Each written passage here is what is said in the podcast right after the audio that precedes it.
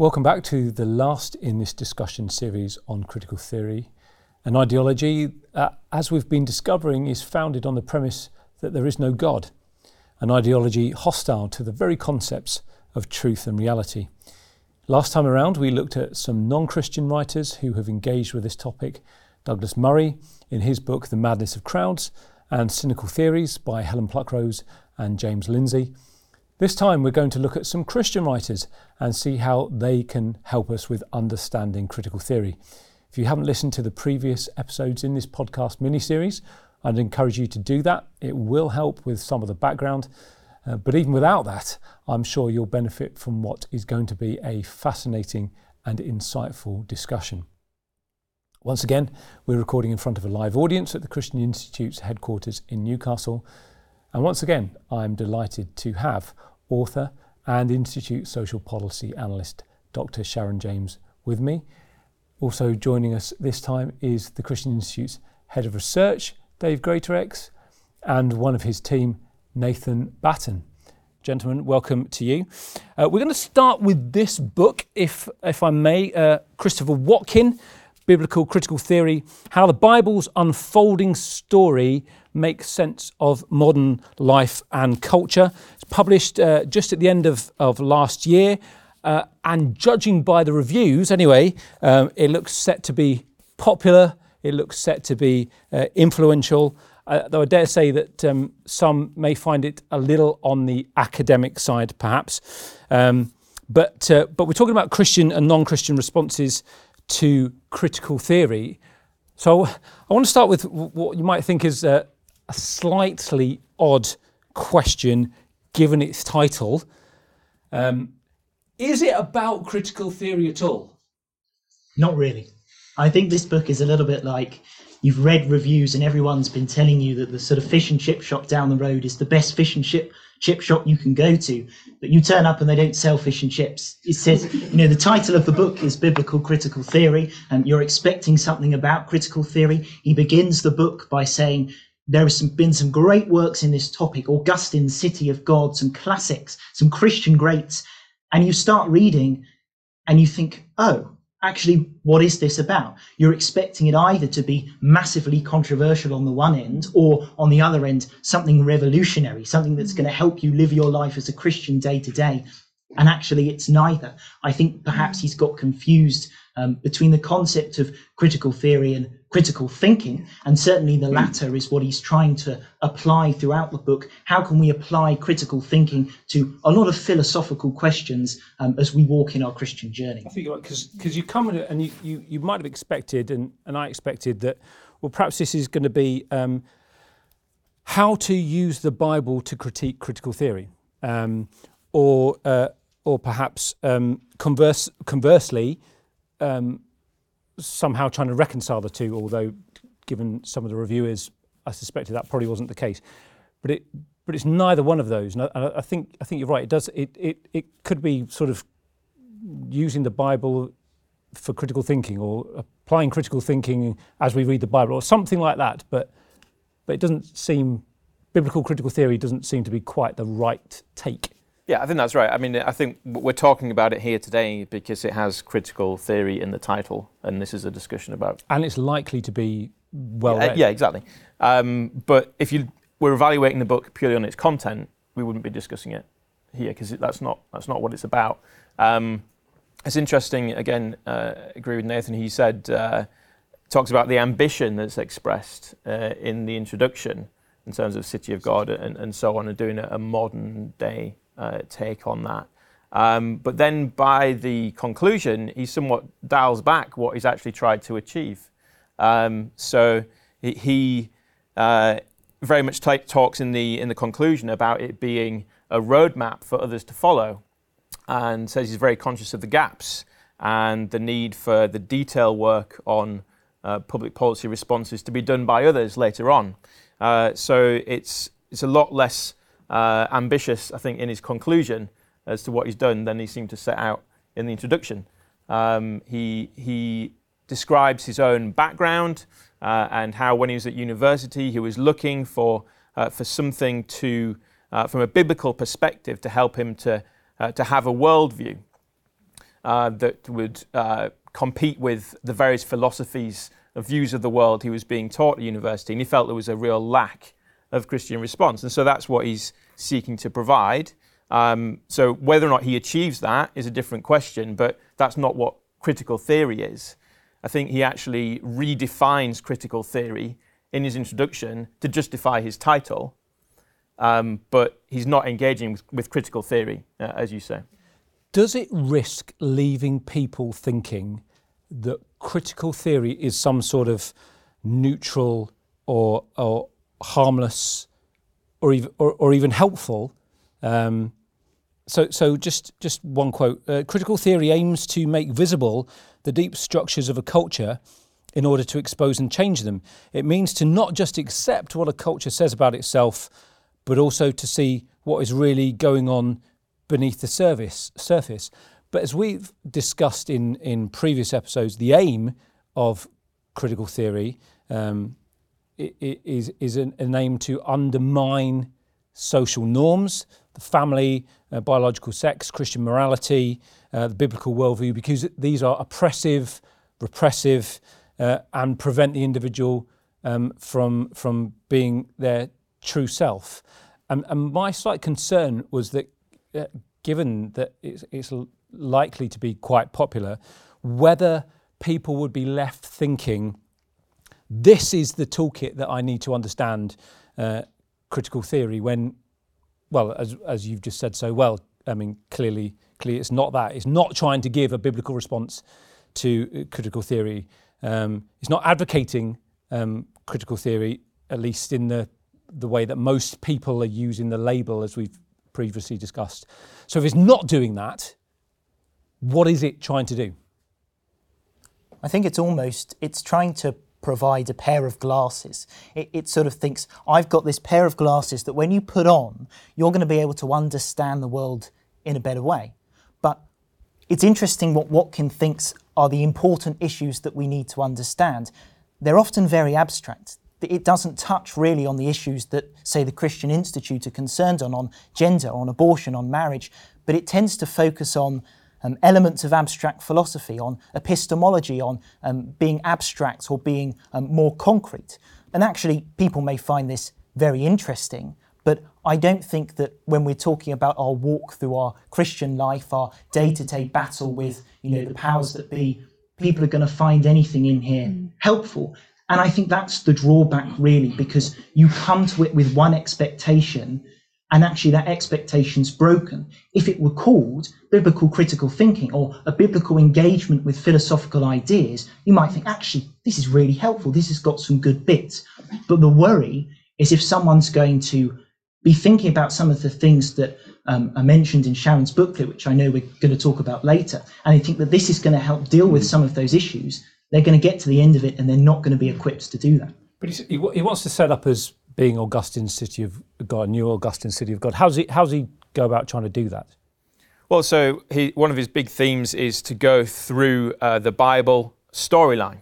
Uh, so he's seeking to, he says he's seeking to evaluate culture through the storyline of the Bible. Um, so he starts out, as you'd expect, in Genesis and, and works his way through. Um, what's interesting for me is that the, the Genesis chapters, I think, uh, are, are more uh, fully developed. Um, and in fact, he had a previous book called Thinking Through Creation. I think that was published in 2017, which is the first part of this book, uh, actually. And as I say, back to the question about the title, because it was called Thinking Through Creation. And he says in Thinking Through Creation, this is part of a larger work called Thinking Through the Bible. Now, if, if biblical critical theory was called Thinking Through the Bible, then you would come to it with sort of the expectation of, of what he produces. We need to remember, as, as Nathan said, he's writing as uh, an academic, uh, uh, writing as a, a, philosophy lecturer, and that is the level at which he pitches his material. Um, so you know, it does have that philosophical application and use, but in terms of a practical application use, it, it's somewhat more limited. Um, and so he, he wants to set out, he says in the introduction, to answer the question so What? He says one alternative title for the book could have been The Bible, So What? And so I come to that thinking, I believe the Bible so what? How do I put that into practice? But that's not what he's he's getting at at all. So you still get to the end of the book and you're left with the question, so what then? So all of this you've taught me after 600 plus pages, so what in terms of practical engagement with the issues that are facing Christians today? So I was going to ask, he sets out with that so what question, does he succeed? I, I yeah. think what I'm hearing yeah. here is, is no. Um, just very briefly, because I'm conscious of time, um, one of the tools that he frequently uses uh, in the book is um, to do with di- dichotomies and diagonalization. Um, if people are going to read it, can you just very briefly, uh, if you can, because I know there's lots that could be said about it, can you just sort of sum up that as a tool and and perhaps what the problem with that might be? It's the general idea that you take almost two extremes um, and you diagonalize them. So you join them together by something that almost transcends or improves those two extremes. So love and justice are, are so one of the examples. Exactly. So love and justice, and what he would say is actually um, in the Bible we've got the the biblical worldview gives us something which transcends that. We don't just have this concept of um, justice and punishment and there's no sort of mercy. But at the same time we don't have a sort of soppy sentimental love that means we, we never think there should be discipline or punishment. Actually what's the biblical truth? It lies somewhere in between um, or at least it transcends those two realities. Um, the problem with that is that it simply doesn't always work. Who determines what the diagonalizations are if you're going to apply this in principle? Can you have male, female, and diagonalize that through the middle and say we've got something non binary there? Now, of course, he doesn't do that, and almost certainly he wouldn't advocate that. But the point is, is that if you're going to say this is what we need to have in order to engage with the world, you've got to provide a consistent framework that works in all cases. And I just don't think diagonalization does do that.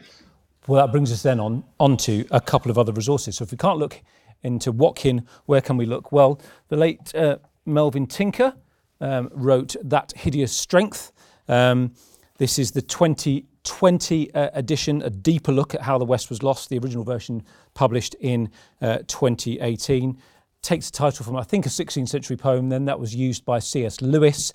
Lewis was writing about a, a context in which um, uh, the, the, nature of identity and the value of life was being brought into question by the likes of Bertrand Russell um, uh, just before him. Um, the idea that intellectual elites can reshape um, what people know to be true. And, and, and now it's, it's, not the first um, book sort of addressing this.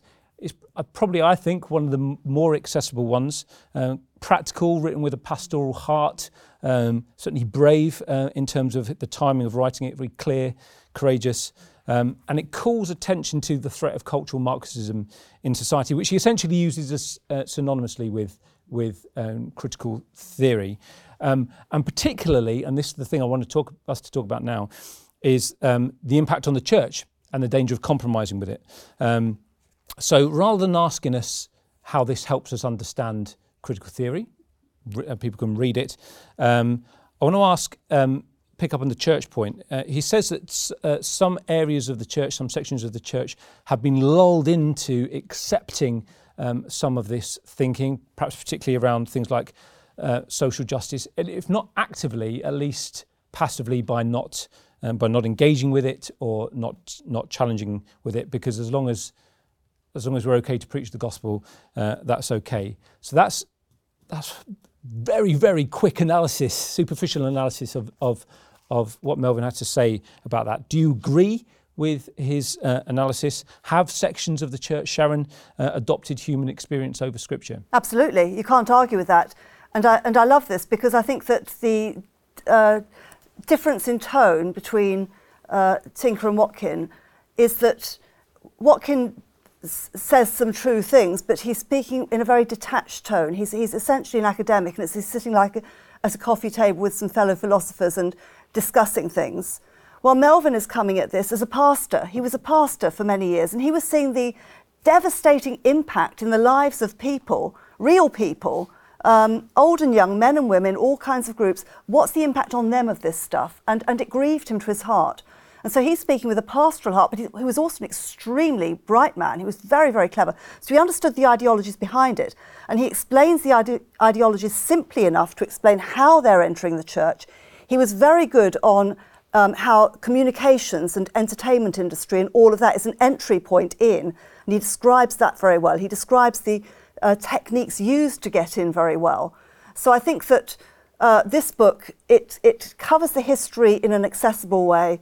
It covers the current entry into the church in an alarming but truly alarming way. Um, and, and I think that, that, that we can really be grateful for the work that he did on this.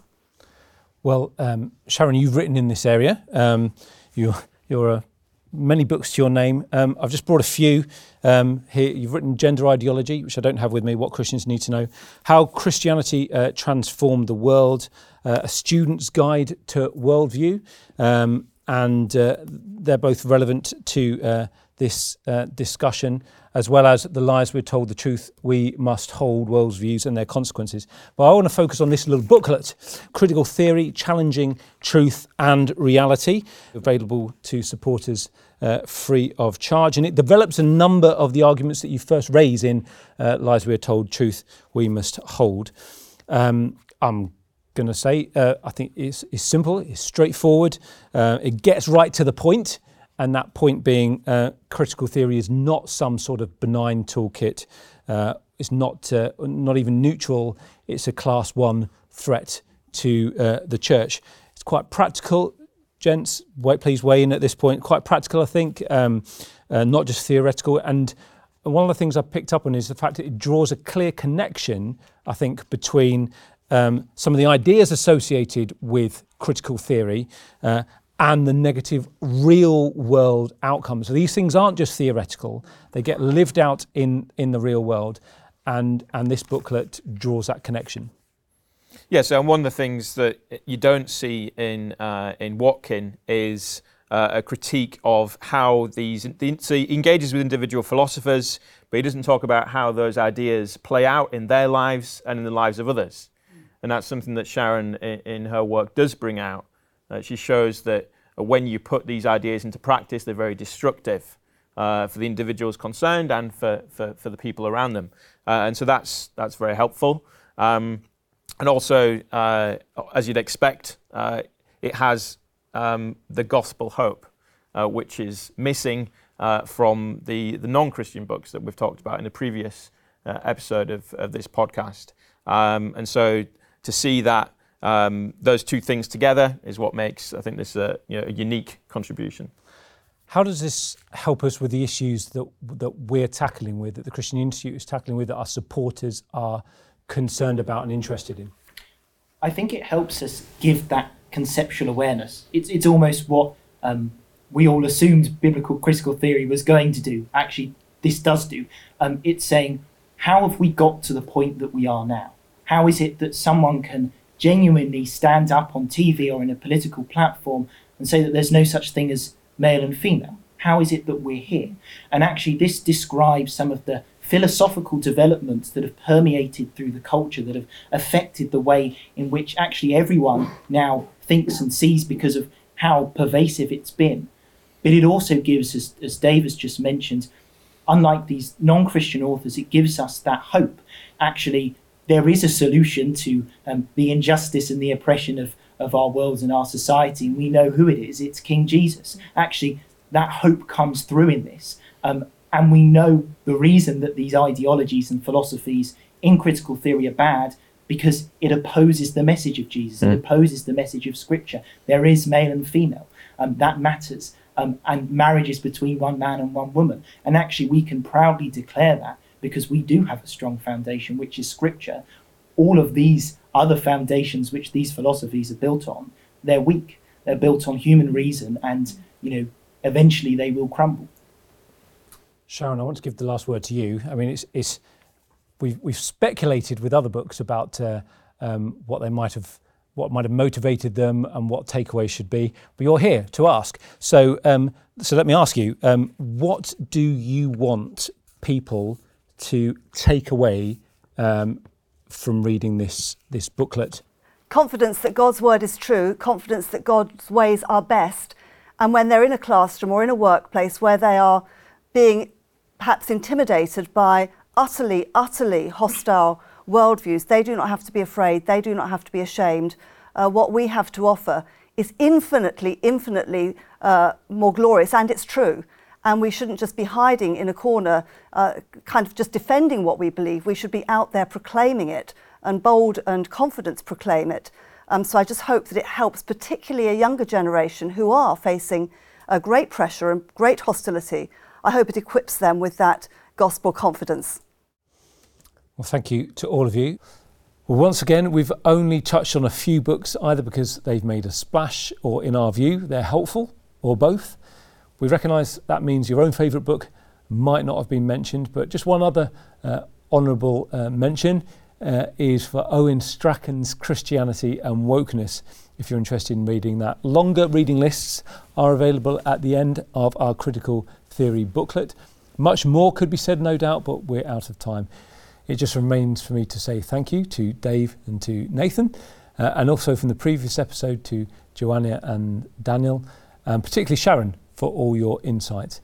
Uh, a thank you to for watching. If you want to engage with other theological and public policy issues, go to our website, christian.org.uk. You'll find written resources plus a lot of audio and video content, including other debates on topical issues like this one. You'll also find us on the main social media channels. And if you haven't already signed up to our mailing list, you can stay informed by signing up right there at christian.org.uk. Goodbye.